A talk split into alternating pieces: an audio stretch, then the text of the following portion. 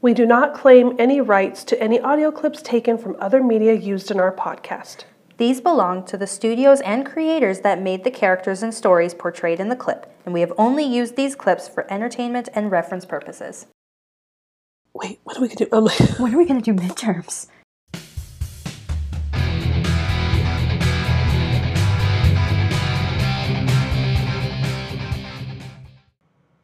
wow, it has been a long couple of weeks since we've been together doing this, Hannah. Uh, like a month, Mom. I'm sorry, what? It's been like a month since we last put out an episode. Seriously? Yeah. Where did the last month go? I don't know. Life just kind of happened really fast, and I don't know what happened to the month of July. Did it happen? I think it disappeared. I think it Oh disappeared. no, trust me, actually, it did happen. It did happen. it did happen. yeah. So, yeah, life got a little crazy this last month. A little bit. Well, because Abigail was prepping to get moved out and Yep. into her She's new gone, apartment. baby. My nest is empty. She's gone. I'm not at all excited about that, guys. no. And like as soon as my nest was empty, and the dad had that big camping trip, and then Mhm. you know, if you live in North America in any manner, shape, or form, I'm sure you're aware that the western half of our country is kind of burning down. It, we're kind of on fire, guys. Just a little bit. yeah, it's to the point where like my husband and Hannibal, who don't have allergies, are suffering from the smoke in the air. Yeah, It's I. so bad. I'm having a rough time, guys. Abigail and I, who do have allergies, we're a little bit more used to it, but not so much. No. Yeah. I'm not used to this, guys. You know, it's probably a good thing we have kind of been too busy to remember to do anything, Because we probably wouldn't sound good on recording. kind of like we sound right now when I'm going to be sliding this into the episode we recorded a month ago. Yeah. Something like that. We both sound like we got massive congestion because we do. Because we do. Super fun. Yeah. Oh, and my anniversary was this month. that's Oh, so right. that Happy happened too. anniversary. Hannibal and Yay. Tyler have been married for a full year now. We made it a year without killing each other. it was so cute that Sunday at church when I wished you guys a happy anniversary, and Tyler's just like, "Yep, she hasn't killed me yet." it's like, oh, yeah. buddy. He's he's already making those kind of jokes. Like we've Uh, been together for like 60 years. it's like, he's- hilarious, He already makes like grandpa jokes, not even dad jokes. right? He's, he's just a, a sweet old man. I, he is. I love my son-in-law. He's very much a sweet old man. I love him too. And then in the last month, you and I took a little day road trip Yes. out to the other side of the state. I got So, my name changed on my driver's license. official. Now that she's been married a year, she's officially I, got her name changed. I did that the day before our anniversary, so I technically did it within a year of being so married. proud of you. So proud I'm of you. really proud of myself.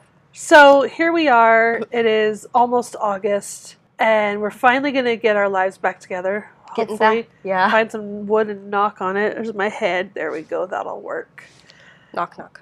Yeah, I, my nest is empty, We can get kind of get back into the groove of things. right? I feel like summer in general has just been a bit wild. Now we're back. It's almost the school year Excited. again. Oh my goodness sakes! So, but that's like Awesome. normal type of schedules. right? You know? that's great. I can get used to that. All right, so we've jabbered on for a bit. Yeah. So let's stop this and get on with our actual show talk. Yes. Mhm. Hey there, everyone. This is Rebecca. I'm the mom. and I'm her daughter, Hannibal. All right, so back to the Peach Pit discussing season 2, episode 14 of 90210 The Next 50 Years. Yep. This is a heavy one, guys. Yeah. If I- you are Oof. aware of the show and know what's coming, you know that this is a very heavy emotional episode. uh-huh. But if you don't know that, be warned. Be warned either stop and go watch the episode or just be prepared for, like, oh, wow, I didn't know you were Okay. going to go there. Huh. Okay. so before we get fully into it, I need a happy moment because, well, Hannah and I just finished watching the episode. Yeah. I've now watched this episode twice in the last four hours Yeah. and because. I just watched it like 10 minutes ago. So let me rewind our day a little bit. Abigail was meeting with all of her bridesmaids today and had a little brunch with them. yes, we met at a little local coffee shop and She tried on her dress for her gals. yes, and she got like the full like reaction that you would always expect. Oh, like sucking in all of the air from the room, gasp from two of the girls. And Yep, One yep. of them nearly cried. It was adorable. So Hannibal, as the matron of honor, was there to obviously be there for the brunch and to help her sister get into the dress and everything. Obviously. So while they were off doing all that kind of fun stuff, I was here at home watching the episode, taking notes, and pulling clips. Now keep in mind, I just watched this episode a few weeks ago with Abigail. Yeah. And so now here I am watching it again. And then, because I knew that when they were done with their brunch, the girls were, well, not all the girls, just Hannibal and Abigail, were coming back here to the house so that we could all three watch it together. Right. So that Hannibal and I could record right away because I wanted to get her fresh reactions because it's such an Yeah. intense episode. So I've now watched this episode twice today. And this isn't exactly an episode that's easy to watch multiple times. No. So I'm trying to find some light, happy moments. We're going to be later on after we're done recording. We're going to be prepping for Abigail and Daniel's engagement party this Yes. this coming weekend. So when Hannibal and I were discussing the whole season and what's going on, and it feels like it's such a long season because it is. It is. So we are recording episode 14 today, Mm-hmm. and we will take our midterm after episode 18. Okay. So we still have a few weeks left. Okay. This is a 28 episode season. Which isn't that uncommon for some shows now, but back then that's a long season. Yeah. So their big break that they took, you know, quote unquote big break, was the Christmas, Christmas? episode was December 19th and the next episode after that was January 9th. Okay. So there was a what a couple weeks. That's Two or that's three a weeks? decent like winter break. Yeah. That's pretty standard. So that'll give us some time before we do our break. We thought about doing our midterm after this one, but Yeah. Well, I know why it Oof. would it feels extra long. It's because they did that summertime. yeah. Yeah, and so normally you only have like school year time basically for a Right? TV show. The first 7 episodes were just summertime. right. And so now adding on to that the normal school year season. Yeah. That makes it extra long. That's it what really is. does. It really does. Oh yeah.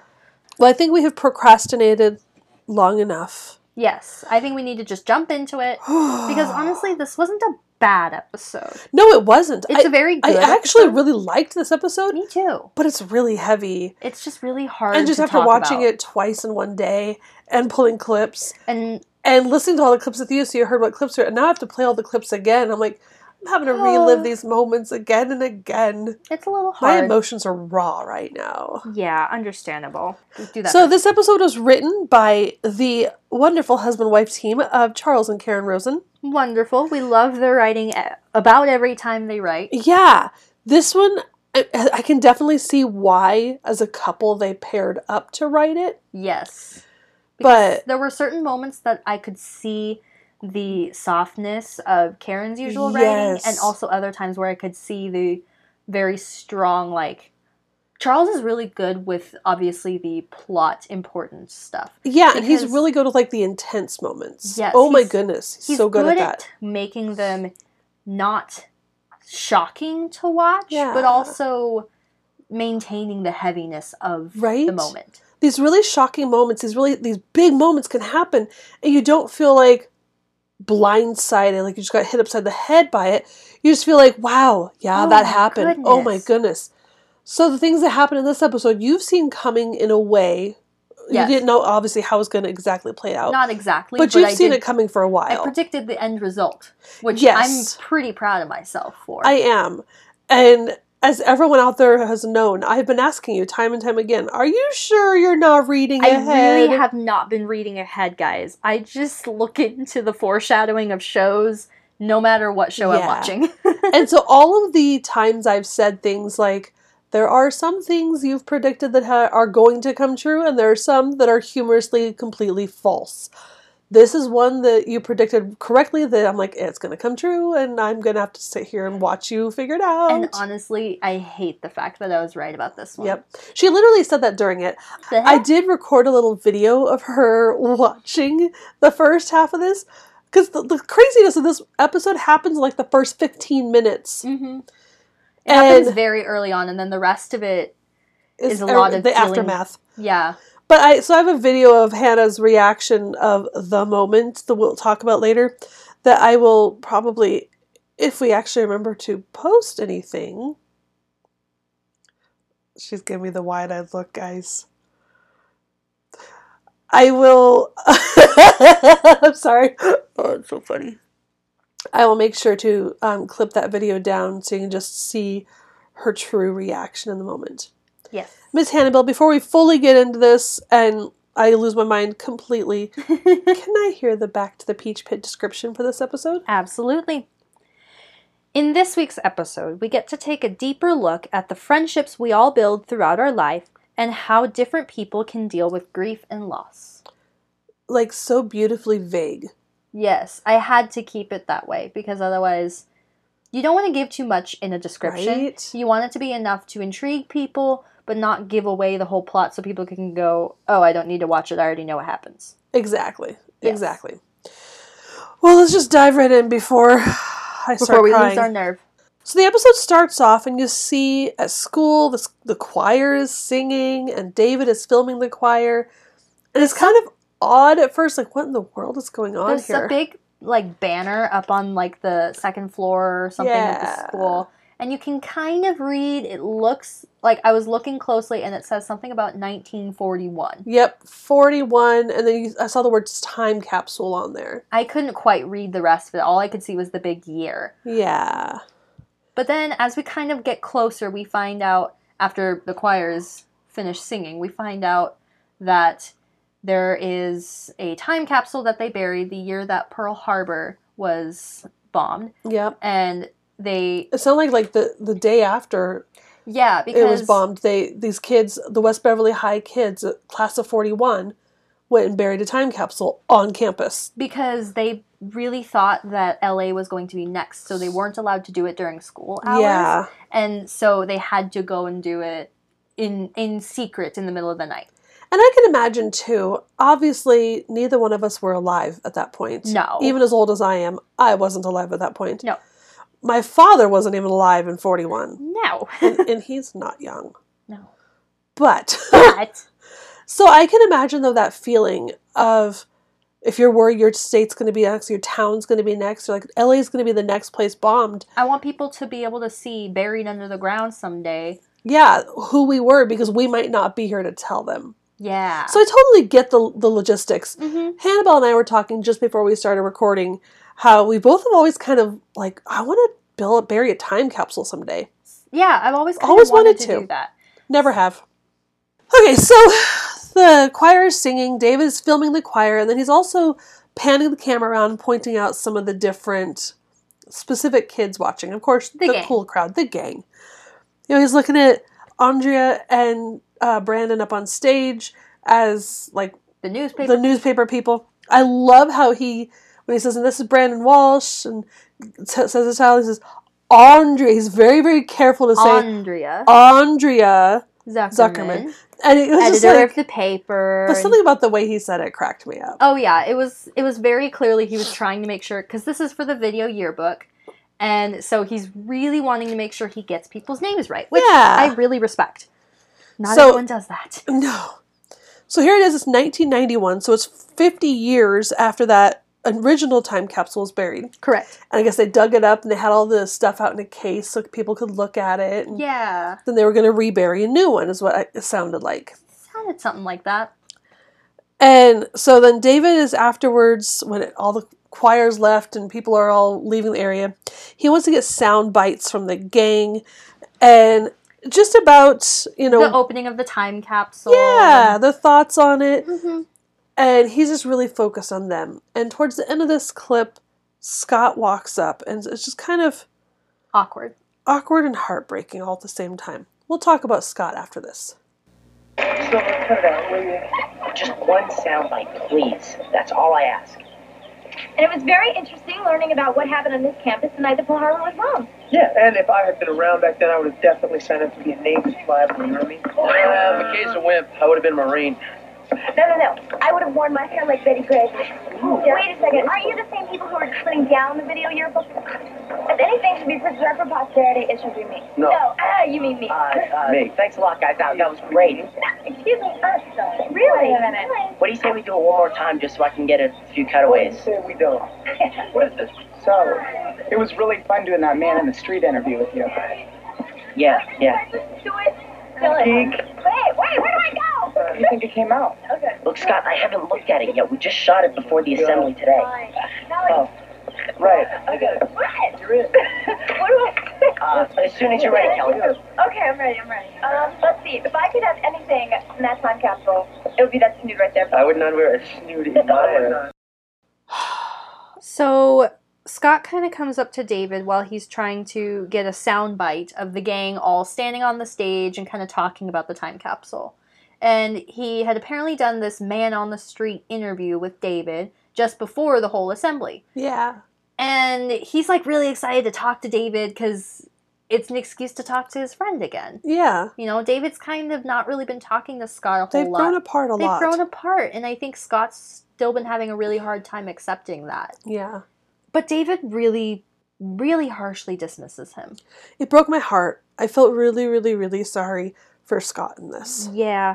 Because it's just like, I've been there before. I've grown Yep. apart from friends in the past and throughout. I mean, it's just part of life. Not everyone has the ability to stay friends with the people that they were friends with in elementary school. Yeah. I don't talk to a single person I knew in elementary school. I barely talk to anybody that I even knew in middle school. I mean, to be honest, like, okay, there was a friend of mine. I won't say her name because I don't know if she ever listens, and that would just be weird. Mhm. But we were really, our grandmas were friends. And so before we were even in school, preschool age, Yeah. we were hanging out because our grandmas were hanging out. Yeah. And all through elementary school, we were inseparable. And she was my bestest, best friend in the whole world. But then you got to middle school. seventh grade yeah middle school happens because back back then sixth grade was still elementary school Hmm. so seventh grade going to junior high and we started growing apart that year we both kind of started getting some different friends by the time we got to high school i don't know if we ever said two words to each other all through high school Mhm. and now interestingly enough fast forward years later we, we met up we became friends on facebook and it was just kind In of the one of age those technology that's a lot easier Actually- to do. that was back when we became friends on myspace Oh wow. Yeah, we found each other on MySpace. We kind of connected that, like, oh, hey, we used to know each other way back when. We didn't really communicate, but we had a connection. Mhm. Our house that we had in Phoenix, she and her ex husband had that house built. And so when I posted and shared pictures of, we just bought this new house, she's like, um, That's that's, my my, old old house. My ex husband just sold it to you. What? A small That's so world. crazy. And so it was as we kind of reconnected through that, and we have we saw each other a few times over the years, okay. and now here we are in Montana. She's still Mm. in Arizona, and we're Facebook friends. Yeah. But, But at that point, if I was in David's position in middle school, I mean, sorry, in early high school, I was Scott.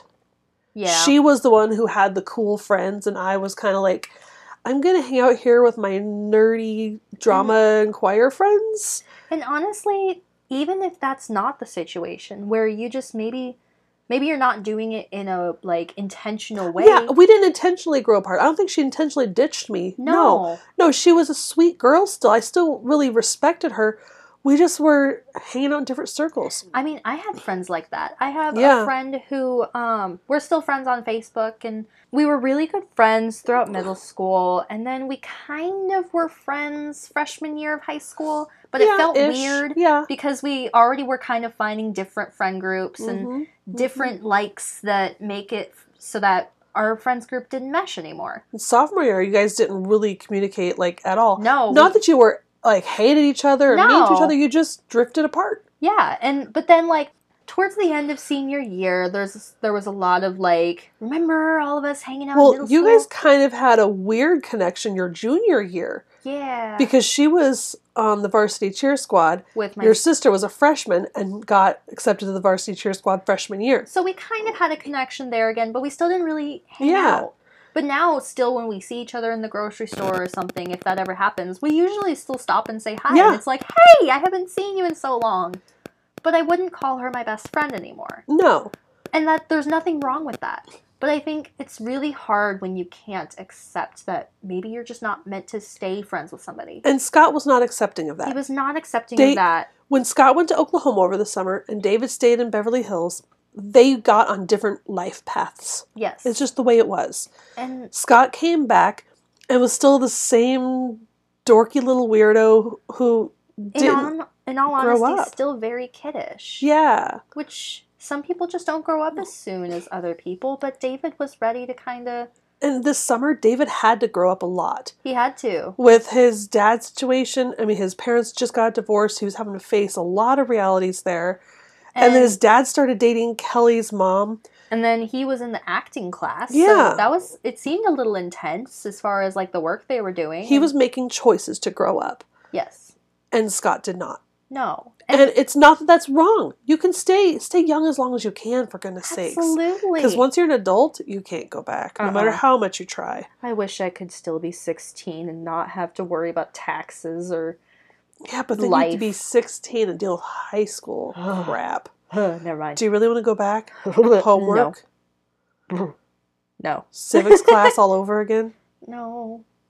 No, I don't want to do civics all over again. I near I didn't do well the first I time. know. That's why I mentioned it. But yeah. So yeah, I, I understand they're growing apart. The hardest thing is the fact that it made me sad that Scott didn't accept it and see that it was growing apart. And that he Yes. needed to find a new group of friends that was on the same life path that he was same on. wavelength. Yeah. Yeah. If your weird doesn't match with somebody else's weird, you're just going to dislike each other. Yep. You need to find somebody who your weird matches with. Yes. But So- that wasn't happening here. Nope. So he kind of awkwardly walks away Yep. from David. And Scott really does he wants David to care about their friendship too, but David's got a new group. now. yeah. And I mean He's got friends that aren't Scott and Scott doesn't Yes. handle that very well. And I mean, should David still try to make an effort to be nice to his childhood best friend? Absolutely. Yes, I think David was a bit too harsh. I think so. In general, every time he's interacted with Scott recently has been It's- a he's little just bit harsh. annoyed with him. Yeah. Which I can understand, but it Yeah. still isn't quite right. It's tough. yeah. So then we see s- s- a woman hiding behind a tree, and we find out it's Scott's mom. And she's like waving David over. David, David, come here, come here. He Are you looks ready? so annoyed. Yeah, he was not wanting to talk to her, but she's like, "Our, we got a plan for Saturday. It's the, do you know what Saturday is? Do you It's remember?" like the big game. I'm DJing the dance, he's he's got plans. and she expects him to drop everything because it's Scott's 16th birthday. and she expects him to last minute. This is like I'm guessing this is like Friday. Friday. Because remember later Scott uh, in that same episode says uh, s- same time says tomorrow's my birthday. It's like What? You expect a teenage boy to drop everything, and she's like, invite a bunch of people, 25, twenty should five be- kids. I'm like twenty five kids You in think you're gonna- twenty four hours. Do you think you're gonna get 25 teenagers to drop their Saturday plans to go to a dance, which he was emceeing at, to not go to a dance. to not go to a dance, yeah and which David was supposed to MC. to go to Scott's birthday party. Oh boy! So Yeah. David starts begging people. Yeah, He he's goes just first poor to, like, guy. this girl who was Scott's girlfriend in the fifth grade. yeah, and she's like, I haven't spoken two words to him. No. Mm, No, I have to get to class. He begs the gang Yep. to come, Yeah. and most of them are. D- Dylan is going to some surfing Baja. thing. He's going surfing in Baja. Yep, and then Steve and Kelly just kind of are like, "I would not want to go. I don't really No. know Scott." yeah, Uh, no. Brenda's kind of like, "Sorry." Yeah. Donna says that she'll go though. yeah, if somebody else will go, I'll go. I'll go. You can tell she just wants to be there for David. It's yeah, cute. it's really cute. But and Brandon has date plans with Emily, yeah. so he There's doesn't a- want to go either. None of them are gonna be there apparently. Nobody wants to go. So then we are at Scott's house, and his mom is a lot. There's just no other way to say it other than that She's a woman is lot. a lot. Everyone's got these green party cowboy hats, Yeah, like the one with the string that goes around your chin, kind of party hats. and like it's decorated with very bright colored balloons, like you would for a kid's birthday. It looks like a six-year-old's party, not a sixteen-year-old's party. and so I can understand why Scott may still be a little bit immature. Yep. He's being treated as a child. Yeah. Yeah, rather he's than the as a- oldest of a bunch of kids. yeah, so he's not really treated like a young man. Yeah. I gotta say something positive about this moment though. Yeah. The consistency. Remember early, early, early on in this in season one, they were talking about Scott's family. And he said he had like what, eight siblings or something? Something like that. and they were talking about uh, safe sex. And David was teasing Scott, like, your mom has eight kids. I don't think that you should listen to. Right. Remember, we had the whole conversation way back when about that? I The think that was fact in that- the episode with the speaker who came to talk about AIDS. Yes. Yeah. Because she wouldn't sign off on him going to it Yeah.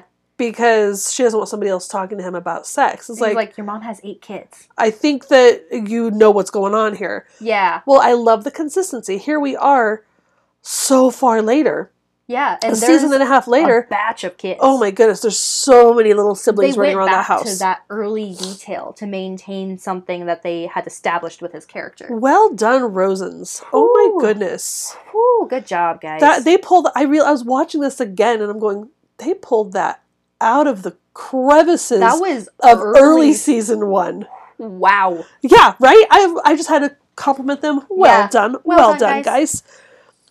But Scott's mom is kind of bouncing all over the place. She's kind of demanding everybody to do everything to make it the best birthday. And she's upset at David about everything. It's like everything that goes wrong is completely David's fault or her husband, Aunt Conrad. Conrad. Conrad, turn! I'm like, oh my gosh, stop yelling at Conrad Oh my and David. goodness. Conrad and David are not your If- like whipping boys. If Stop it. Anybody could just read David's body language, they could tell that he doesn't want to be here. It's very uncomfortable. She's upset at David for not getting a bunch of kids there.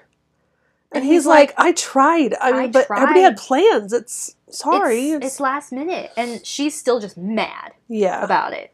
But then s- they they hear somebody coming up because Scott's supposed to be here any minute. Well, Everybody get ready. Even before that, Scott's younger siblings were wild brats that she couldn't even hardly control. They're popping all the balloons and Yeah, they're being awful. And that's when she thinks she hears somebody coming. They're going to be coming soon. Turn the lights off. There's going to be a turn the lights surprise. off. Everyone get in the foyer. but she's looking at David like, you have to get everyone in the foyer. It's like, And he's like, "Why am I the one What? responsible for all of this?" yeah. Acting almost like S- David is responsible for Scott, Yeah, that's the way she acts. which is weird. Very. Well, the o- door opens. Surprise! Oops, it's not Scott, Donna, Kelly, Brenda, and Steve. which is awesome that they actually decided to come. Okay, real quick before we carry on, if you hear a slight buzz in the background, It's the um, humidifier. it's the humidifier. My sinuses, after weeks of allergies, and it's trying to turn into a sinus infection, and I don't want it to. So I'm just like, okay, I had to stop and pause and turn the humidifier on. So if you hear it in the background, Sorry. sorry, but not sorry. yeah, mom needs to breathe. Really? That's a very strange thing. Yeah, very I'm going much to point so. you the other way so I don't get steam landing on my computer, though. That's probably fair. Crazy. So it's the gang arriving, or at least some of them. They agreed to come, Yep, somehow Donna talked them into it. which I think was really cool of Donna because they were very much not wanting to go, completely against it, Yeah. and she convinced them to actually come. So I thought that was Seems really, really sweet. jumpy. Steve's really jumpy. He's like, He must can I have a- go? I, he has some kind of PTSD about surprise parties. Well, also because then when one of the other little kids, they kind of gather up like he's gonna be here any minute. We'll g- get over here. Is kind of the mom Yeah. do, gathering everybody up, and then one of the monstrous little brats Ugh. pops another balloon, and Steve jumps nearly out of his skin. That's He's it, I'm I gotta outta get, here." I gotta get out of here. He must just have a thing about being startled. Some people are like that, where they cannot handle being startled. Like you and that. me? Yeah. Yep, Yep. yep. We Yep. don't handle being startled very well, guys. Mm-mm. Um, This is not an invitation to startle us. No. Just saying. Yesterday, I had gotten some Amazon things in, and there was some of that, like, not the regular bubble wrap, but you know the ones that are like a big bag the basically big. Oh, yeah. attached to other little big bags that are like the nice cushiony stuff. Yeah. I accidentally stepped on one Oh, my. as I was walking across the house in bare feet. Boom! And I screamed a little bit. The cat was worried. so I get it, Steve. I understand. We get it. We get it, buddy. so Okay, lucky for you guys, I'm gonna cut that part out because y'all don't need to hear me blowing my nose. But I just have to um, say how amused Hannibal is. So when we're recording, we're recording within GarageBand because I find that easy for editing, processing, and stuff. Mhm. And we can see the bar of The like sound wave the thing. sound waves. Yes, thank you. That's the word I was looking for. yes. Well, as I blow my nose, It's just like a solid wall, and so it just looks like the entire line is just filled with a square. one big Just square. Brrrr. And so she's over here then dying of silence. laughter, and I'm going, I'm trying to blow my nose, and I hear her laughing, and I glance trying up, so and I hard. see the bar just filled. I'm like, Durr. it's like, oh my gosh, I'm so sorry, It people. sounds like a very alarmed goose.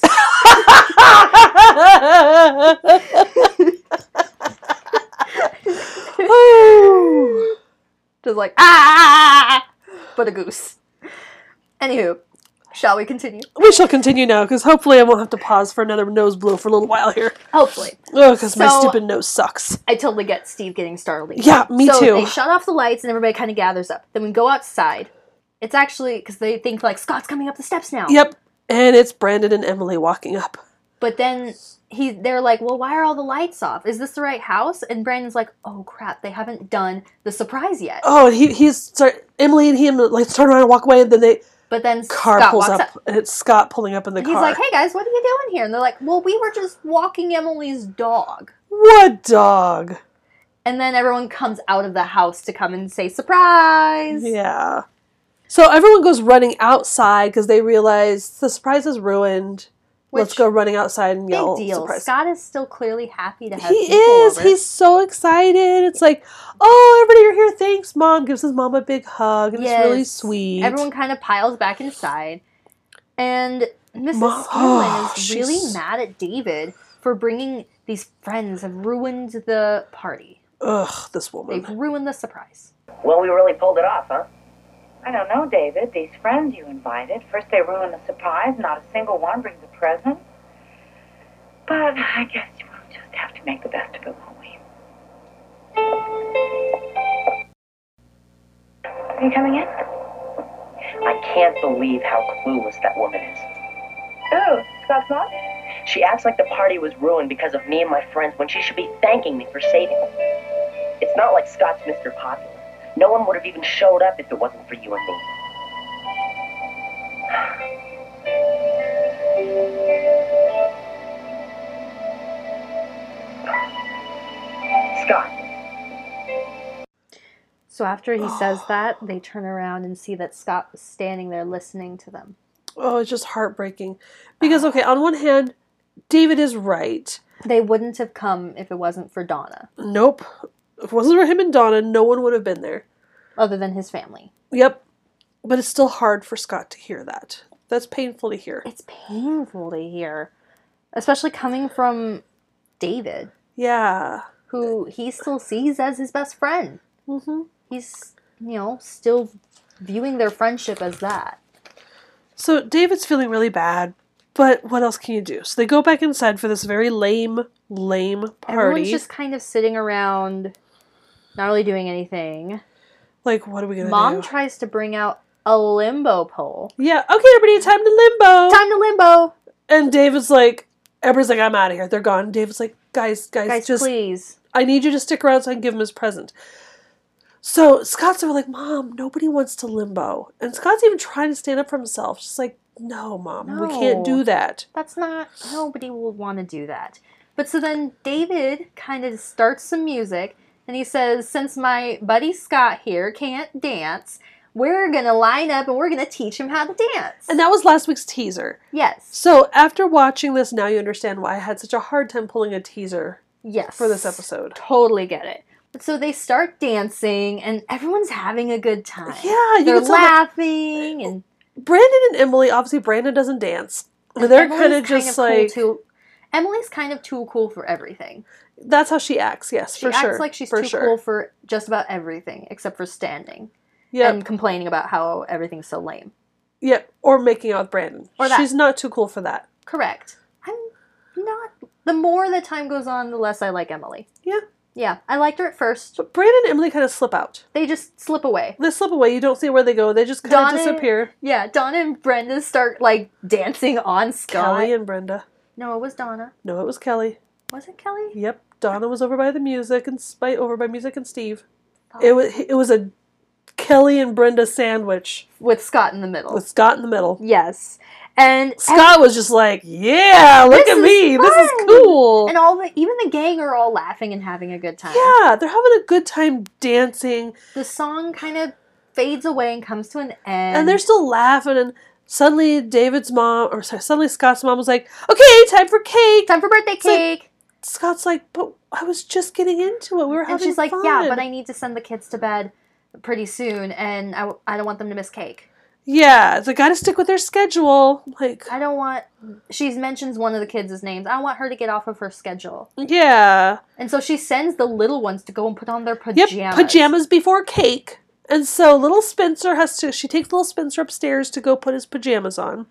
She opens Spencer's bedroom door. Hmm.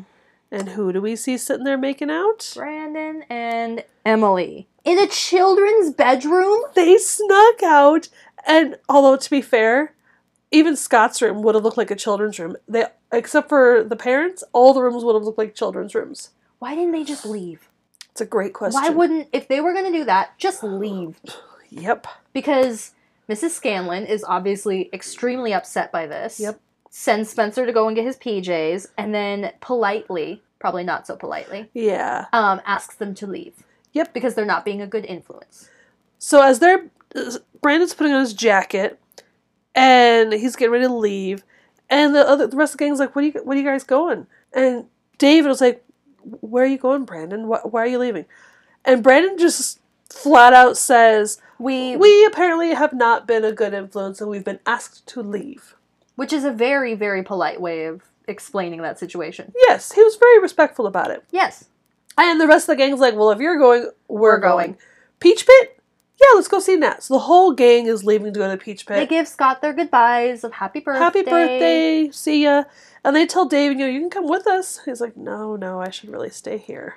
And he looks heartbroken to have to Yep. tell them that.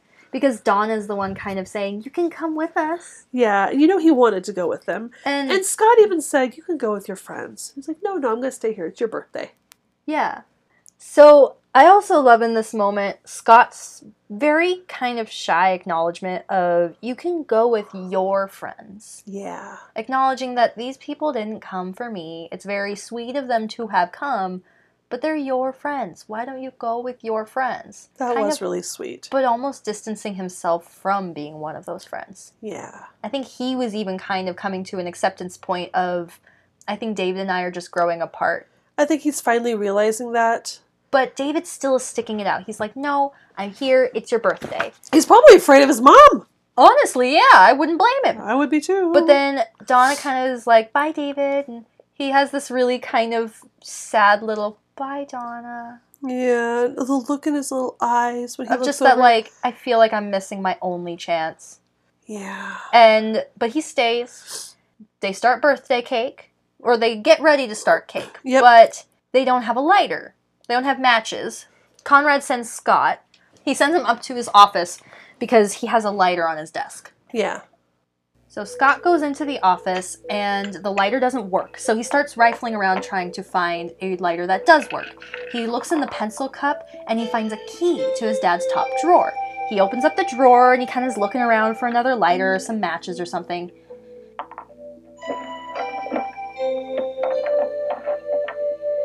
And he finds a gun. Yep. And he picks up this pistol.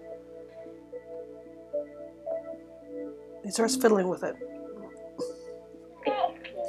Big Pete. Found some matches. Oh, good. Somebody get Scott. Baby. Scott? Thank you. Scott, come on. They found some. When David comes in, he this kind of out. starts spinning it on his finger, like a cool Western guy.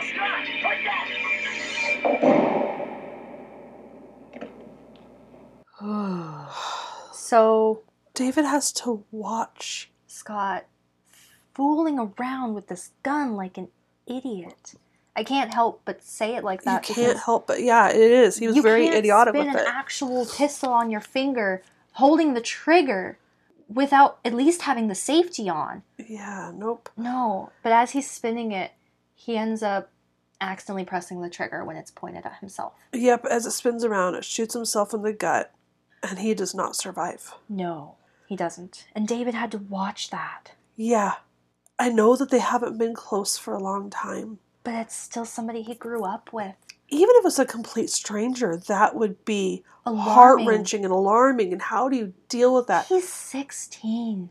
but it's somebody he's grown up with that he spent every fourth of july with somebody that was his best friend since he was a little boy Somebody that they were, it sounds like they were Cub Scouts together. yeah they've you know? done everything together for Up as long unt- as they can remember up until This a year last ago year. yeah Oh, and to watch him die. Oh, so the next thing we go to the school and that choir is singing again and it's a memorial for scott which I already knew how David was going to be feeling about this. Yeah. Because nobody really knew Scott, nope you know? they're all acting like they knew him The girl who dated him in the fifth grade is saying, like, have you seen David? She's I- crying I on need to Donna's talk to shoulder. him. Ugh. David stayed home from school that day. Understandable. So apparently this so that happened on Saturday that he died. So this is Monday. Yeah. So it's 2 days after his death. And Andrea wants to do a big feature in the paper about guns, Mm. but Brandon wants it to be more personal about Scott. Which I can see both aspects of that. I can understand in this situation wanting to make a PSA about gun safety. But at the same time, don't think no, right she wanted to do afterward- it about gun control, not gun safety. Gun safety, I totally would be on board with that. But gun control It was in a locked desk drawer, hidden under something. in the office, which probably also had a lock on it. So it was the dad did his part to make that safe in that Scott house. went searching. Now, to be fair, he was searching because he was looking for a lighter, but I think at that point he knew that he wasn't going to find a lighter in the d- desk drawer. If he Yeah. already had one on top of the desk, why would he Maybe have two? he thought there might have been another one in there. I can understand that. But knowing his But- mindset, he probably also found a locked key and went, "Ooh, I wonder what's in there." Yeah, this is the point where I think it should be about gun safety. Scott did not have Proper proper gun safety. no. He did not practice gun safety. no. He ignored all gun safety rules. And we've seen that for this whole season leading up to it since he got back from Mhm. Oklahoma. and I also feel like right after somebody has died, I feel like that's not the time. That's crass. But I just don't think this was the time, Andrea. Nope. And I think it's because she didn't know Scott that it Yeah. doesn't feel as important. But Brandon was able to convince her it needs to be more about uh, remembering Scott and learning who he was, interviewing David, that kind of thing. Yes. So before we carry on and discuss the funeral and everything that S- David goes through the rest of the episode, let's take our break. Yes. because my sinuses are driving me crazy. I'm going to try to edit out as much of the sniffling as I can. I apologize. There's a few times that I couldn't help it and I sniffled while she was talking. it's allergy season. It's fine. Sorry, guys. Don't mean to gross y'all out, but we got to go deal with stuff. We'll be right back. Yeah.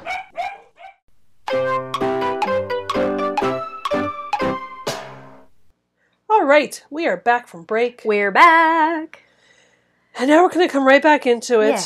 Hopefully, my sinuses are better. I took some Dayquil. You sound a little better. Yeah, yeah. We sat and chit chatted for a while about s- our favorite sleepy podcasts and YouTube channels and food long enough for my day cool to hopefully kick in so that I'm not sniffly as much the second half. There we go. So, jumping right back into the episode here. It starts back off at the funeral. David is outside of the church, nervous, like biting his fingernails. You could tell he's so nervous. And Donna shows up. And it's just really sweet that she she came to support him at the funeral. Yeah. David. Hi. Hi. Where's Kelly? Uh, she wasn't feeling so well. Yeah, well, join the club. I almost lost it when they asked me to say a few words about Scott. Why? Because I haven't been close with him for almost a year. I wouldn't have the faintest idea what to say. Plus, I had the most bizarre dream. What was it? David, you can tell me. It was the night Pearl Harbor was bombed, and we were all sneaking on campus to bury the time capsule like they did in 1941. And when we dug the hole, I realized it was a coffin. The body inside was me. Well, And, and when I woke up, I, I kept saying, It's not you, it's Scott. And I was happy. Isn't that sick? You don't really need too much dream analysis to understand what's going through David's mind in his dreams. Yeah. Thinking like the running onto campus and burying a time capsule, so something that happened a long time ago that then you end up forgetting about until later. And it's a coffin, and he sees himself in the coffin, and he's telling himself, It's not me, it's Scott. And that's basically his brain going, Well, in that specific situation, it genuinely could have been David. Yeah. when Scott could that have gun been- was spinning round and round, it could have gone off at any point in that circle of white erping round and round. And how do you think Scott would have felt if he had ended up actually killing his best friend instead Yeah. of himself? But either way, it was a bad situation. for sure. And also, why would you ask a teenage boy to speak at a funeral? I don't know. Scott's family seems a little cray cray. They're a little off. Yeah. Something that you had mentioned, I don't know if you mentioned it when we were recording earlier or on break, that how you, you said you didn't realize, or you don't think that David realizes how much Donna actually likes him. Right. He's. I think it's one of those situations where they both kind of think that the other one isn't interested. Yeah. or they don't understand why they would be. So David, I think, really likes Donna, and I think he thinks that at one point she might have been interested, but it maybe was just like a passing crush, and she's not re- she doesn't really like him. It's more of a friends thing. Yeah. And Donna really likes David, and she's trying really hard to be there for him during this hard time. She came to the funeral. Yeah. None of the rest of the gang come to the funeral. Brandon shows up in a little bit, He does. but It's mostly as for the a- blaze. mostly for the blaze. Yeah. because Andrea needs somebody there to report on the fact that they're doing a piece on Scott's death. Yeah. Otherwise, if it wasn't for that, I don't think Brandon would have been No, there. he wouldn't have been there. He had plans with Emily. Mhm. He even mentions them to Andrea earlier when she asks him to go. Yeah. And he's like, "Well, I, you know, it probably wouldn't be a good idea because Mrs. Scanlon kind of kicked us out, and I already have plans with Emily." And then he decides, you know what? No, I'm I'm gonna go. I'll do it. Mhm. I, I got it, Andrea. So, but if it wasn't for that, he wouldn't have shown up. But Donna came to support David. Yep. She did. But it's yet, so the first sweet. question that he asks is, "Where's Kelly?" Right. How much that got a sting for poor Donna? Yeah, not even a thanks for coming. Is anybody else? Gonna Where's be Kelly? here?" Just straight to where's Kelly? Yeah. Which No, I I understand because the fact that their parents are dating, they are starting to They're a little behave closer. more sibling like. Yeah, And so he's like, "W- "Where's this person who's close to my family? I need her here." yeah, Instead of realizing there's somebody here in front of you who really cares about you. and wants to be there for you. So while they're standing there talking, Scott's mom comes up and like power hugs David. Nearly tackles him. She still is acting like David and Scott were the bestest, bestest friends in the whole world. And She that's how even she says it. introduces him to everybody. Have Yeah. you met David? He was Scott's bestest, bestest friend in the whole world. And You're drags gonna him- come and sit with our family and not with your dad. He's like, no, he, she doesn't say not with your dad. She just says, you're going to come sit with our family. And he says, well, my dad's here. Nope. And just drags him off. Like, he doesn't have the choice to sit with his own father at this difficult time. No, no. He's being forced to go sit with the family. I just really don't get this woman. I'm No. not sure what she thinks is happening here. I don't know. I think It's she's crazy. I yeah, I just don't really get it. It's just odd and off. It's like why do you think that even if they were the bestest friends in the world, why wouldn't he sit with his dad? Yeah. Or at least maybe see, do you and your dad want to sit with us? Nope. She's so self-involved that she wants David to. It's almost like she wants David to replace Scott in her mind. Or that like they were equal. Yeah. because they grew up together that she gets to treat him like she treats all of her children. Uh, no. No. Not a chance, babe. He's not your kid. So then it goes over to the Walshes. We really quick see Brandon really struggling to focus on his homework. Scott's death has him really thinking hard. And Dylan is getting ready to leave after he and Brenda had been hanging out. And so Brandon and Dylan have this nice little conversation.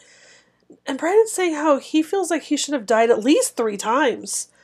And it was just kind of that moment of, of seeing how Mortality can really affect people. even if you didn't know the person, how somebody your own age, give or take a year or two, Mhm. dying can make you go, wow, even though we weren't close, I didn't really know him, he's so young. That could have been me. And just seeing Right. Brandon have that moment it was Yeah. very a growth moment for Brandon, I, I, think. totally get it. Yeah. But so Brandon kind of the three events that he pinpoints as the times when he could have died Yeah. are um, on the mountain with Dylan Yep. when he nearly fell off a cliff. Apparently, he almost drowned when he was five, yeah, yeah. and then when he crashed Mondale when he was yeah. drunk. And he's so right on at least two of those three that we know of. Honestly, the two Could that have we've been. we've seen, he, those were very near death situations Yeah. for Brandon. So I can understand why he's maybe questioning mortality at the moment. Yeah. Yeah. Yeah. So the next day at school, David is getting really frustrated at everyone asking how he's doing. And I don't blame him.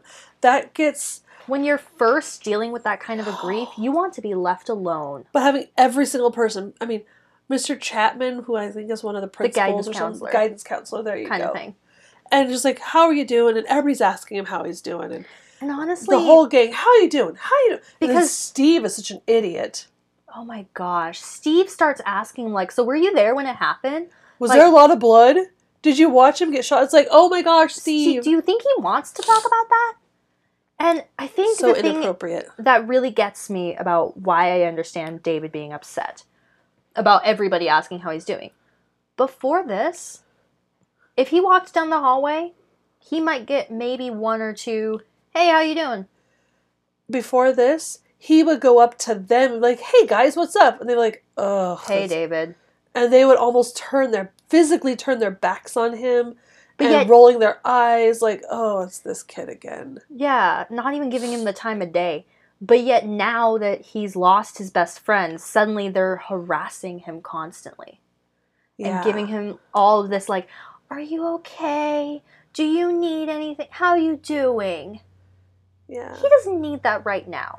It makes me almost wonder was Donna talking to them cuz she obviously truly cared about David. Oh yeah, was she talking to them about i think he needs us to be there for him guys but they don't understand what be there for. him no they means. don't but like as if that they were kind of being urged and egged on to you know he needs us there Actually, I disagree. you know, okay I think it was them genuinely realizing we haven't been there for this guy. okay Oh, that because makes sense they all pieced out of the party They minutes did. before this happened. Oof. And if they had been there, they could have been there for David when it happened and Yeah. comfort him and help in the moment, you know? Or maybe it might not have even happened if maybe Dylan had a lighter in his pocket. Yeah. Or Dylan wasn't there, but maybe one of them had a lighter Emily. in their car. Emily. emily might have had a lighter in her pocket who knows she seemed You like know? the type Or, you know, someone might have been able to figure out a solution. Maybe somebody would have found the matches sooner and Scott wouldn't have even had to go up the stairs. right And so they might have even just been feeling guilty. yeah about not Oh, true, being true. there. And so I think it was genuinely them realizing we need to be there for David. He's going through a lot. He just Yeah. lost his best friend. But but they're not very good at being there for him they're teenagers. they don't know what they're doing No teenager is really good at that much that early on. So then we see out in the quad there, Andrea is reading her article rough draft to Brandon, and she's she's doing a good job, I think, of walking that fine line of gun safety conversation and bringing it into Mem- remembering remembering remembering Scott. And she's asks Brandon questions, and he's like, uh-huh, yeah, oh, that sounds great. That, and totally ignoring, not hearing what she's saying, because he's too distracted by seeing Emily across the way talking. talking to random people. And I'm like, dude, get your eyes off of Emily for a couple minutes, please. That's when I kind of realized I thought that this was going to be Brandon being stable with a girl for a while, but Nope. it's just Brandon chasing a long-term skirt. yeah, I thought we were done with Brandon chasing skirts, but apparently not. Nope. Nope. It's nope. just nope. it's even more annoying than the single episodes because it's like, dude, you're ignoring one of your best friends Mm-hmm. to stare at a girl. Yep. Ridiculous. So we see the next day after that at school, David's dad is dropping him off. He's trying to be all encouraging and supportive. He took him out to breakfast that morning. Mm-hmm. and he's trying to give him words of wisdom. It was just really sweet seeing that moment between Yeah. Mel and David. I really think liked so. that. He And he's got David chuckling at something that he said, and Because he said some sort of quote about moving on and and then he said something like, "Yeah, they, that was what they taught us the first week of dental school, but they were talking about gums or something." they were like talking that. about gingivitis. gingivitis, and David just laughs. He It's just like, cracks up. "Oh, that was just what he needed, Mel. Well done, good dad Mm-hmm. moment." Yes. So it was just really sweet seeing that father son moment. Definitely. And as David's David is walking in, who jumps out to say hi to him again but Scott's mom. This woman needs to stop harassing him. This is becoming a harassment situation. Yes. He he's at school. This is not your grounds. Nope. Honestly, your son Mm. is no longer friends with David. Your son is no longer a student at this school. You no longer have a child who's a student at the school. You should not be on property. No, You have no reason to be. no. But policies were very loose back then. Oh yeah. She wants him to come by the house this afternoon. She wants to give him some of Scott's things. And he seems really uncomfortable with that, but he has a really hard time saying no to her. Because he did also grow up with this woman. And she's very pushy. She's extremely I can see it'd be pushy. hard to say no to her because as soon as you try to, she ignores you, doesn't listen to you, and just bulldozes you and does things her way, anyways.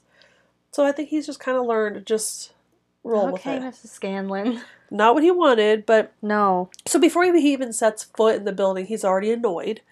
And again, everybody's asking him, "How you doing? How you doing? Are you How doing okay are today? you?" How are you?" And he's just getting more and more irritated by everybody. And I, I understand they're all concerned about him, but he's just he's on edge, ready to explode. You can see it, just Yes. like building. So yeah, he's on edge, ready to explode. And then we see in the newsroom, Andrea walks in, and Brandon and Emily are over there, like just kissing on each other. Brandon's laughing. not doing any work. Yeah, Neither is Emily. they're almost making out, but not quite. But Because- like on practically sitting on the table while other kids are trying to work. And Andrea just comes in, and she just can't stand it. She's very bothered by it, understandably so. I believe And she leaves the room. she has every reason to be upset. Yes, Not only even if it wasn't for her being jealous of the fact that Emily's with Brandon and not her. it's still so inappropriate. Yeah, and also it's just like It's icky. it's icky and it's just like it's Brandon shirking his responsibilities more Yep. often. Yep. and it's like everywhere if there's everywhere you turn your best friend is just locked face with a girl you're gonna get annoyed because eventually you're gonna be like i want to talk to you but you're kind of busy So he actually does notice that she leaves the room. And he Yes. goes chasing after her, leaves Emily behind. And I was really, really, really proud of Andrea. This was almost a B story plot, but not enough to have its own conversation. it's just kind of sparkled in spring Yeah. that, not sparkled Sparkled. sprinkled in Sparkles.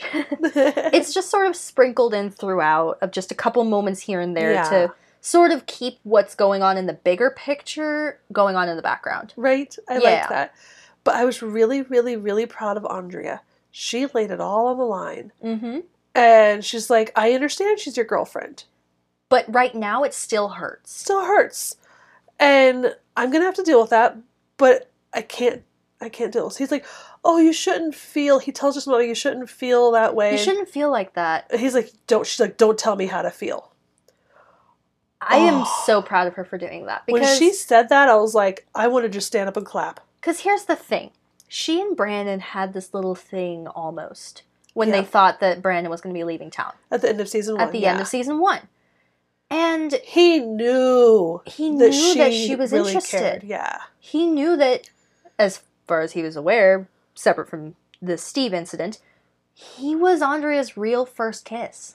yeah She I think she even tells him that at the time. hmm And then he just sort of ditches her for Emily, he Almost ditches her for immediate- everyone for everyone. Every other skirt who walks by, he ditches Throughout her. the entire summer, Mhm. at the beginning of the school year, then it was Emily. She has every right to be upset. Yes. She got basically a kiss and move on Yep. He was ready to jump her and be like, "Yeah, let's get in the sack." when he was never going to have to see her again. But when he was like, "I'm gonna be sticking around. Guess we're not doing this." Then suddenly he had no more interest. Yeah. And it's like, were you only Brandon. interested that she offered because you were leaving town? Yeah. Which is kind of a jerkish thing to do. Yeah. I was really disappointed in Brandon Mhm. and his attitude to this whole thing.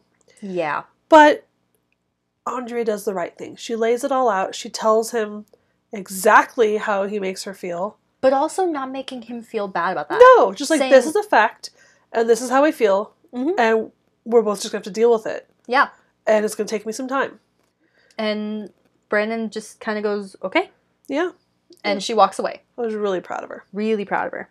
So then it's Scott's house. David gets there, He's kind of awkwardly sitting on Scott's bed. and Scott's mom is trying to reminisce with David about, oh, this was 4th of July. oh, look at this picture. It's you and Scotty. like in this clip that we're about to listen to. At one point, she says that, and like, oh, this is you and Scotty in this picture. And he's like, I, I have that same one at home. but she's just not really li- actually listening to him. No, no. And she's trying to give David all of Scott's old things. Like, he wants them. It's like, no, he really doesn't. So, I mean, she even at one point tries to give him Scott's Christmas stocking. I'm sorry. That's And something his you should old- keep. And his old toys. Yeah. That's ridiculous. Oh my gosh. Do you remember this? This was at Arrowhead. We had the best fireworks that 4th of July. You remember that? Scotty loved the 4th of July. That was his favorite holiday. Of course, he loved all the holidays. That's why I know he'd want you to have his Christmas stocking. Oh, uh, no, I really think you ought to keep this. No, no, no, no. This is it. This is the one. Oh, The one I was looking for that's got you and Scotty. I've got that one at home. I know you're gonna treasure it. Mrs. Scanlon, you're not listening to me. I really don't want any more of Scott's stuff. Oh, but you gotta take these transformers. You kids used to play with those by the hour. That's when we were 11. Why are you acting like we're still best friends? Oh, when two people were as close as you and Scotty, you stay friends forever. Oh, is that the way it works? Well, if you don't want to help keep his memory alive. I didn't say that. Oh, David, I'm so sorry. We are all experiencing your grief. But, David, you mustn't be angry it's gone or feel like he's abandoned you. I don't. Look, Scott accidentally shot himself in the stomach because he liked to play with guns. But I don't think that has anything to do with me. Oh, fine. Take what you want and uh, I'm gonna lie down. Mrs. Scanlon, just wait a minute. Mrs. Scanlon. She was completely projecting how she was feeling as if that's how Scott or how that's as if that's how David was feeling. And honestly, about her whole thing, she mentions that when you're best friends with somebody as long as you and Scott were, they were only 16.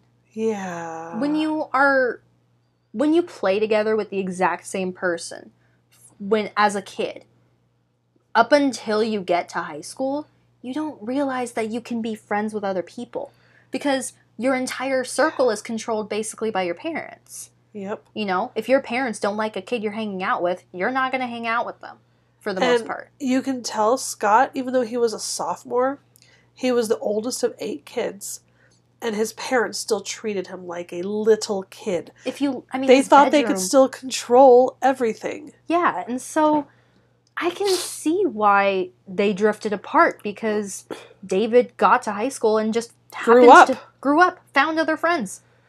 And Met more people. He didn't grow up because his mom wouldn't let him. Exactly. It's tough. It's hard. And so David stands up for himself a little bit to Yeah. her because he's saying like I don't feel like he's abandoned me. He was messing around with a gun and killed and hurt himself Yeah, and killed that- himself. and killed himself. yeah, That has nothing to do with me, which he's Yeah. right. he's right. The only reason that has anything to do with him is because he happened to have been walking in the room. Yep, exactly. But exactly. honestly, that's even more of a reason he should be left alone about it, right? especially by her. Yeah. So at the end of this of that scene, we don't we can't see it because it's obviously not a visual medium. We're But a she, like- podcast. She like dumps out the whole box that they were sorting through on Yeah. the bed and then kind of storms out of the room like I'm going to go lie down. he acts like he's going to chase after her, but then he stops at the door, and Just Scott's frustrated. cowboy hat is hanging up against Mhm. the door, and he grabs it and throws it to the ground, and you can just tell he's just very yeah frustrated, Which- so upset. I understand because he's 16 and has no idea how he's feeling because his former best friend is dead. Yeah, That's a big thing to deal with, yes, it is. you know? So that next day at school, David is there editing the time capsule video, that one that he was taking at the beginning of the episode, Yes. and Donna comes in, and he's so short with her. Extremely short with her and she stands up for herself. She calls him on it. Yeah, She's like, "Why are you being so mean to me?" Because I've been there for you. Yeah. Who was there for you? Who made sure that people came to that party? Who stood by your side at that funeral? Who was friends with you when no one else would be? And he kind of was like, "You, You. were." And he apologizes kind of half heartedly, but he's, again, doesn't know how to process, doesn't know how to handle all this. And so she just kind of is like, "I don't deserve to be treated that way, and if you let me, I'll be there for you." Yep. And then she leaves. Mhm. And he's left sitting there staring at the screen, going, oh, I gotta deal with But this. he kind of and- zones out for a second with the video. Yeah. And he rewinds a little further than I think he meant to, which turned out to be a blessing in disguise. He rewinds to the man on the street interview with Scott. Yeah, and it was so sweet. The two of them kind of laughing and goofing around. Yeah, and he was, Scott at first is like, David's like, so where were you in 1941, man on the street? Vietnam. I was in Vietnam. Da- dude, that's the wrong war. And, yeah, And then and he's they like, okay, I'll laugh. try it again. I'll try it again. and you know, David says, you know, you don't get it right usually, but that's okay. It's what I love about you. And Yeah, they just have a nice little bro moment. exactly. They're laughing and they're kind of teasing each other. And Yeah, it was sweet to see, and I think David needed to see that, but it also kind of shook him to the core. I think a little bit. So then we kind of move on and we see Brandon and Andrea kind of have a little exchange discussing Again, yeah. Mm-hmm. again, talking about what they discussed the day before. And then, that he's going to go and do the interview with David now. yes, because she's like, I need it in an hour. And so we saw last time we saw David just a few minutes before. He just finished editing that video, and he was feeling a little Raw. I yeah think. emotionally raw for sure. Mm-hmm. And so he's sitting in the DJ booth. Music is playing, and It's a song that's kind of about an old lost friend. yeah. So anyhow, we we had a hard time figuring out what song was playing in the background, but it was one apparently that makes makes Brandon mention that you know it's how did he say it It's it's very fitting for the How about- situation. How about we listen to Brandon say it? I think I pulled Here we that as go. a clip. Yeah, you did. I'm a genius. Yeah, it's in the clip. Hey, David. I'm sorry I'm late. Ah, Time we saw him. Well, I'm glad you approve. Hey, look, man, this isn't gonna take very long. I just need to ask you a couple questions, okay? Look, Brandon, I don't think that I. David, I can't push his back anymore, man. I'm on a serious deadline. Why don't you just make up a few quotes so I won't offend anybody by saying the wrong thing? Why don't you just tell me something about Scott? There's some memory. There's something that not too many other people would know, and we'll leave it at that. Well, he sucked his thumb till he was eight. Is that what you had in mind? Come on, David, we're putting out this issue as a tribute to Scott. Why? So people can glance at it and then throw it in the garbage? No, so people can get some kind of an idea as to who he was. Look, he was a jerk, okay? He was a jerk who blew himself away. That's who he was. You don't know. You left early. You missed out on the fun part when he picked up a loaded gun and twirled it around like Wyatt Earp. You weren't there to see him goof up and shoot himself and bleed all over his mom's Persian rug. David, the microphone is on. I don't care. No one gave a rat's ass about Scott until he died. And I was the worst one of all. He was my best friend and I dropped him. Because he wasn't cool like you or Kelly or Steve. David. So they're looking at me. So what? They've been looking at me for days, Brandon. Oh, poor David. Is he gonna be okay? I hope he hasn't cracked up yet. I can't even walk through the hall without somebody in my face trying to cheer me up like they're my new best friend. Well, what about my old best friend?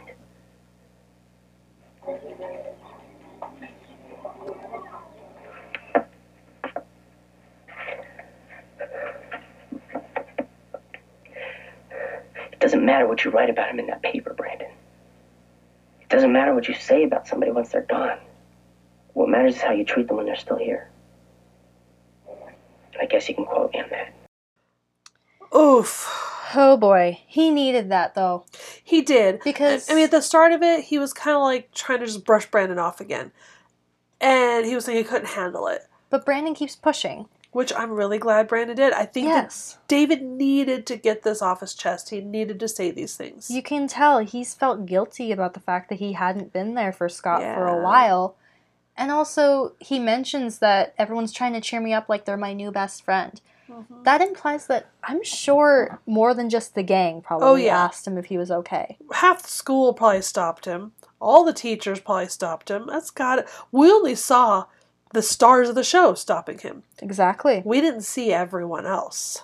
And like, as many people as are staring at him in this oh scene my goodness. through the glass of the DJ booth, you can tell he's just done. He's done. He is cracked. He's gone off the deep end of crazy town. Because- He's like, forget it. I don't care if the microphone's on and everybody's hearing me. I don't care if they're staring at me. I'm just going to say this because it needs to be said. Because he's right. Yeah. None of them cared about Scott before he actually Nope. died. Nope. Not a single one of them. Dylan didn't even know who he was. I know. And they had a class together the year before, even. Yeah, but he talks like to Brenda at the funeral saying, "Which one was Scott Scanlon?" I'm sorry if that makes me sound like a jerk, but I thought it was that guy over there. Obviously, it's not. He's still here. And she explains, "You had tech class with him last year, blonde kid." He's like, "Oh, that guy." Yeah. So many people at this school did not care about Scott until he was somebody who had died. Yep. And then suddenly they cared. Yep. Fake kindness is no better than no kindness. Exactly. So So it's sometimes worse. after this clip, he leaves the booth. And the entire gang is right there and they gather around him. And I did like this because, like we were talking earlier, I can understand why David felt like he couldn't truly open up to them when they asked because he did feel like he was the outsider who was still trying to push his way into this group. Yeah, But because they still treated him like that. this was a turning point, big time. Yes. And even Kelly says, you know, If you're if we ask you how you're doing and you're not Tell doing us. good, tell us the truth. We're we'll not still be your friends. we'll still be your friends. and Dylan tells him basically the same thing. You know, we're here for you. If, you. if you're not doing okay, tell us when we ask. Yeah. So it was nice that this, it's sad that it took something like this, Mm-hmm. but in real life, that happens. How many times do you not really know who your true friends are? Until tragedy strikes. and then the people who are there for you who lean in close who are like i'm here for you those are the people that you're like wow like we learned that after your sister's car accident Mm-hmm. there were some people who were just kind of there because they happened to see us every day because we worked with them or whatnot then there are people who came out of the woodworks who messaged me or just like i heard what happened i'm here for you guys if you need I anything want to help. I want to help. And those are the people that I stop now and go, wow, you really cared. You didn't just happen to see me because we happened to cross paths. right. You went out of your way to check on me and to check on my daughter. Those people matter. Yeah. And that's what David's dealing with here is he's realizing I matter to these people and they matter to me. So that was pretty special. Definitely. So he wishes that he could have said goodbye to him. That's probably his biggest regret is that he feels like he kind of ignored him and didn't get a chance to say goodbye. And then because it was an accident, it was so yeah, sudden. it was so sudden. But then Donna has an idea. Mm-hmm. And so Then we cut to David at Scott's house, dropping off a videotape to his mom. And just she invites him in one more time and he says no thank you. and he says he's got he's got something special going on tonight. She says, "Well, let me get that one thing that you came for." They don't show us what it is yet, and it was so cute when we're watching it. Hannibal says, "Oh, I hope it's his hat." I hope it's the cowboy hat. It was. So all the kids sneak on campus to bury a time capsule. The Scott Scanlon Memorial Time Capsule, which I thought was so Because- sweet. Because the school was doing a time capsule Yeah. anyway, I think. Yeah. An, like official one. But they wanted to sneak on and do their own. Yes, which, the, as they said, is basically a tradition at this point. Yes, that's that it's every now a 50 new years? tradition. Yep. every fifty year tradition. Yep. Come on, you guys, are you almost done? We do this by the light of day. Yeah, it's practically a ritual now. Every 50 years, someone's got to break out of campus and plant a time capsule. Yeah, but how do you know someone's gonna be here in 50 years to dig it up? Well, Time will tell. Well, we've got books, CDs, magazines. All that's left is personal touches. Okay. well, this is the Scott Scanlon Memorial Time Capsule, so I brought along a copy of our special edition on recycled paper and a copy on floppy disk, which undoubtedly will be considered a uh, primitive artifact in 50 years. Well, here's my comment on today's technology Corvette keychain. No. Also, what'd you bring, Donna? Cloth? No. In the 40s, they had nylon. In the 90s, we got Laker spandex. Well, I brought a very cool t shirt in honor of the great Minnesota Twins for very obvious reasons, I think. So, what'd you bring, D? Surfboard wax. To symbolize the waves that have been pounding the shores for thousands of years, but really it's just a brief moment in time. At least you, David. So David is standing there and he pulls out of the bag Scott's hat. Yes. And he puts that in. W- along with everything else that everyone else. Yep, all the other stuff that's already in there. He Mm-hmm. puts Scott's hat in and then they close up the box. Well, uh, there's only one thing left. And then the sparklers light up. And we all know how much that Scott loved the 4th of July and Yes. fireworks. And you see the whole group standing around, They're holding sparklers up in a circle towards each other, all, all together. all together. And this, this, so all the sparklers just sparkling up the night sky. Look, you guys, it's just like the 4th of July. This one's for you, Scott.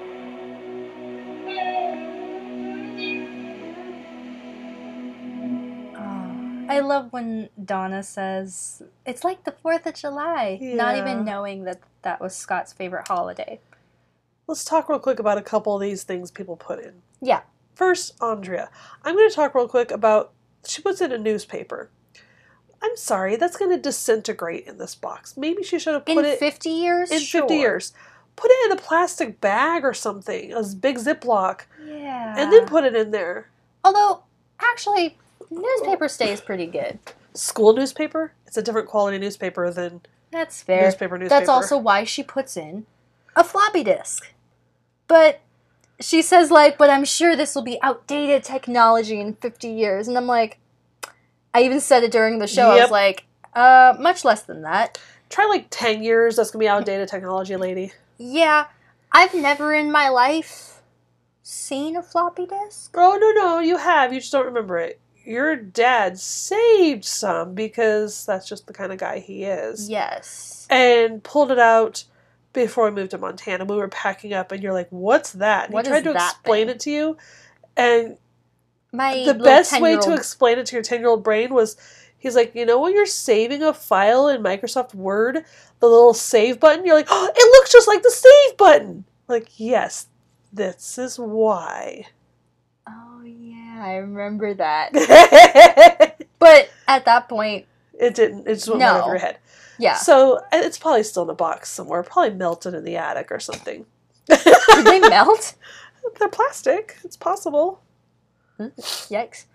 I have to say though, Dylan's that was deep. I liked his. That's Dylan though. He's just kind of a deep thinker. Yeah, and I kind of liked Donna's, how it was like Yes. clothes from the era kind yeah, of but thing. it was just like a s- uh, skein of fabric. I think so. It was just a thing 'Cause of, as of she lycra said- spandex fabric. I thought it yeah, was funny. in the 40s they had nylons and now we have spandex. And I'm like, Which is Fair fitting enough. because Donna wears a lot of spandex clothes. That's very true. So Yeah. it's very her and it's very of the times. Yes, very fitting. Yes. But that is the entire episode. It ends with them all holding the sparklers. And saying goodbye to Scott. Yeah. What did you think of this episode, Hannibal? I can't say I liked this episode Okay. because Fair, fair. as much as it is a good episode, and I Yeah. did give it a fairly high rating considering how most people would think that I should be rating things, yeah. I tend to rate pretty high because I You do. genuinely am enjoying the episodes. That's good. That's good. This one, I can't say that it's because I liked it because I don't like Scott dying. Yeah. I understand the reasonings behind it, which are apparently Should we talk about the reasonings real quick? there's some mixed stories there that I think there we should are. discuss. There are. So, growing up in that era myself, Mm-hmm. one of the things that I had always heard, and I've heard many, many, many times, it's even on IMDb, Mm-hmm. it says that Douglas Emerson, that's the actor who played Scott, Right. asked to be released from his role as Scott Scanlon because he lost interest in acting and wanted to pursue a career in the U.S. Air Force. And then start a family. And he started a family. So he, and he did. So he never acted in anything after this episode. This was his Right. final acting thing on IMDb. And he did make it quite far as, you know, leadership in the Air Force, has retired from the Air Force, and has a family with like five kids or something, I think. which is what he w- ended up wanting to do with his life instead. And so, because of that, the rumor and the things I had already always heard growing up and read in the teen magazines and whatnot was that he asked to be written out and wanted it done in a way where he was like, I didn't want anybody to ever want me to come back. Yeah. So and they so that's why they killed him off. right. That's also why they kind of stopped having him in as many episodes Yeah. in season two. And when he was there, they always kind of nodded to this like awkwardness and this Yes, tension. it was really every episode he was in was kind of like a a window into the end. yeah. But now I'm hearing on some of these other different sites, wiki sites and stuff I've been on, So, but now there seems to be another possible story. I Yeah. guess. Yeah, now I'm hearing, or reading, I should say, that it's being said that they didn't want him. They did not renew his contract at the end of season one, but they decided to keep him in a few episodes, enough to still be considered a, recur- a, a, a guest star, but not a Yes. recurring character, just so that they could kill him off. Yeah, but that doesn't seem right to me because if a studio is going to get rid of a character, they do it either in the very first few episodes of Yeah. season, like if Wait they, until episode 14? yeah, that seems more like an actor decision or even a Yeah. writer's decision because I could see if it was the studio saying we're not renewing his contract, find a way to kill him off. Yeah. I could see it being episode one of season two where he's saying that he's heading to Oklahoma and all that stuff. Have his plane crash. Yeah, something like Same that. thing, killing him off. or he gets to Oklahoma and has a, an accident with guns there Yeah. because you know he's playing with guns on his grandpa's ranch. right. I could totally see that. or in that first episode when he comes back, where he's talking to David about messing with a rifle, and then David says, "No, I'm not going to be around for that," and then have him hear about it later, the same episode or Yes. the next episode or something. but to have a stretch this far into the season, that just seems odd to me. that seems more like the actor wanted to be done, and so the writers were finding a kind way to write him out of the loop. write him out Yeah. without just kill him off. So I can't say for sure what the actual answer is because I I listened to the 90210 show podcast Mm-hmm. um you know, as we've talked about before. Right. that some of the wonderful head honchos of 90210 do this podcast. Yep. And I even went back and tried to find an episode. I couldn't find anything Of them talking of about them it. talking about Scott. I wonder if so, it's one of those things that maybe there's some sort of contract issue where they weren't allowed to talk about it. or maybe they just haven't gotten to it. Or maybe that. So maybe after this one, I, If I any can of keep them- my fingers crossed. and Maybe one of them will hear this and be like, maybe we should discuss the real reasoning. So, guys, if 90210 show, if any of y'all start talking about this in the next few weeks, Please. thank you. Thank you. We'd Maybe love give us a answers. shout out saying, "Hey, Rebecca and Hannibal, we're answering your question because we are dying to know the true answer to this." Yeah, because not dying like Scott. Whoa, no, I didn't mean to say it like that. we would really like to know the true answer. oh my Shut up, gosh, Hannah. no. Well, because for me, it's also like that chain can sometimes change your perspective on how they end up writing something off. Yeah. If the studio was going to write off Scott and then the the writers decided to stand up and say, "No, we're not just going to kill him off right away. We need to ease out of his character because he is a loved character." I could see them doing that. I could totally respect that. And I can totally respect if the actor decided that he didn't want to do acting anymore. I just, I just would love to know what it is. I just want to know what, Yeah. you know? Cuz if there's so many conflicting stories, then obviously some of them are either lies or half truths. Right? There's got to be a truth in there somewhere. There's got to be somewhere. So, So, what did you give this one as a rating for this episode? I gave this one a 7.5. oh, wow. Yes. Because I think this was a really well done episode for what they needed to do with it. Yeah. Because obviously, this is a very plot important episode. yes, it is. this was key to David's character. Mm-hmm. They had to show David in a different light than we've really seen him before. Yeah. And they had to show something tragic without showing too much. Yep. Yep. And so I think they did it in a very nice way, but I don't really like what's happening with Brandon right now. I'm not fond of his character at the moment. Yeah. He's got this thing going on with Emily, and every time he walks away from Emily to go and like check on Andrea or do anything other than stand with Emily, Emily has this like, oh, he left me, sad look that kind of annoys me. Yeah. Yeah. And those kind of things I was kind of growing tired of. But generally, I did really en- enjoy this episode for what it had to do. Yeah. And Mrs. Scanlon was just kind of crazy. Oh, and she's insane. I feel like they didn't need to do that with her character. Yeah. I could But- see that. Still, I so it's seven point five is my rating for this one. What about you? So we are complete opposites this week. Oh, Um, as horrible as this sounds, I really liked this episode. okay. I know that sounds awful, but let me explain. Please Scott's do. character was getting really annoying, He was and I had you've been saying for a while now. You saw the end coming. Scott's not going to be on much longer. yeah. He I can't predicted be. it when he first came back to school. So we knew that Scott wasn't going to be a sticker. We could feel that Scott wasn't going to be sticking around. I think they did a really good job of building up to the point where it's like David needs Scott to be gone for David to have character growth. David is probably my absolute favorite 90210 character. He has been since the beginning. How many times have we talked about how much we love the derpy little David? Love David. for me to continue to love David, he needs to have character growth. Which means that he needs to be separated from Scott. Yes, because he's never going to grow if he's still latched to this immature child Right. who isn't allowed to grow up. Mm-hmm. So I liked how they did it because they did it in a very final way that wasn't just, oh, he moved away, but in a way that really forced David to grow. And it also felt like it really built built up to that. Yeah. Um, It didn't feel like it came out of nowhere. Nope, it didn't. I also feel that as crazy as Scott's mom is, Mm-hmm. I've known people like that. I know people like that. And so, yeah, it's not your ideal way to how to portray somebody, but it was real and it Yeah. was raw. And it explained a lot about Scott's character. Yes. And so I really I liked that. I thought that was a really cool way to show that not everybody in Beverly Hills is this perfect little manicured lawn, nails done model big bash parties. There are people in Beverly Hills who are just like the people we know. I Yeah. liked that. That was kind of nice. I like and this is going to freak you out a little bit.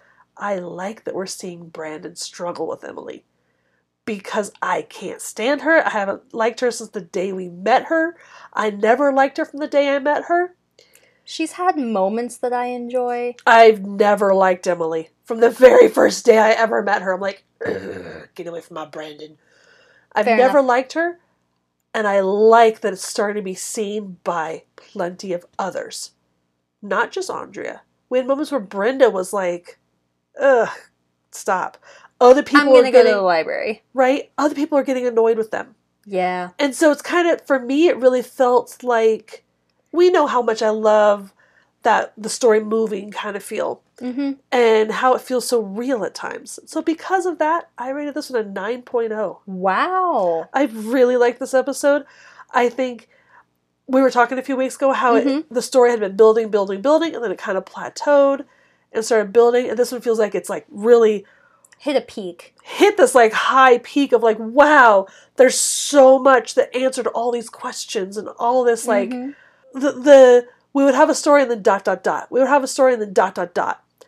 This has filled in all the dot dot dots for so many things in my mind. Yeah. So I really liked it. Yeah, Uh-huh. from Andrea standing up to herself to yeah. David getting some growth now and really becoming a true part of the group now. and seeing the David Donna stuff start building just a little bit Just a little more, bit more. just enough to where you're like, oh, And seeing the Brandon and Emily stuff continuing to get tense, Get- and weird. that felt that Oh, like our other dot people dot see it. dot. Yes. So yeah, because of that I really All oddly right. enjoyed it. Interesting. Yeah, I like it when we have different ratings Uh-huh. me because too. it kind of reminds me, oh yeah, we can have different. we are different people. We are different people. Believe it or not, people, we are different. I'm not just your clone. nope, No, although we may look like it sometimes. at times. At times. Would you like to hear a teaser for next week's episode? Yes, please. Do you want to know the title of it? Sure. It's You don't normally give me the title. I have last few times. Yeah, Halloween. I gave you that one ahead that's of time. true. and- You didn't give me this one. I don't That's think because so. I couldn't remember what it was at the time. so I'm like, what's- I- so I'm like, Scott dies? No, I can't call it that. I couldn't remember. It's called the next fifty years. This one is called the letter U, the number four, the letter E, and the letter A. Euphoria. Euphoria. Hi, I'd like to exchange an egg. You want to exchange an egg? Do you have a receipt? No. Do I need a receipt? I mean, is that part of the thing? It's customary to have a receipt when you want to exchange something. I think we're in the wrong place. No, no, this is all part of the deal. I want to exchange an egg. Steve, let's go. What's wrong with the egg? Nothing. But you want another. No, I don't want another egg. I want information. Look, I don't know what you kids are on, but I'm calling the police. You know, I think we're not on this. huh? Oh, I love the Was look on your that face. Steve and Andrea? Yep. Trying to Exchange ex- an egg. exchange an egg? He's putting a lot of emphasis on saying exchange an egg. Yep. That sounds like a scavenger hunt type of deal. I cannot wait to watch this one with you. Let's just say exchange an egg has been a gif I have seen since gifs first became gifs. I love this episode. It is horrible and wonderful and stupid and Horrible. weird and crazy all at the same time. What? All right, guys, we'll see you guys next week right here on Back, Thanks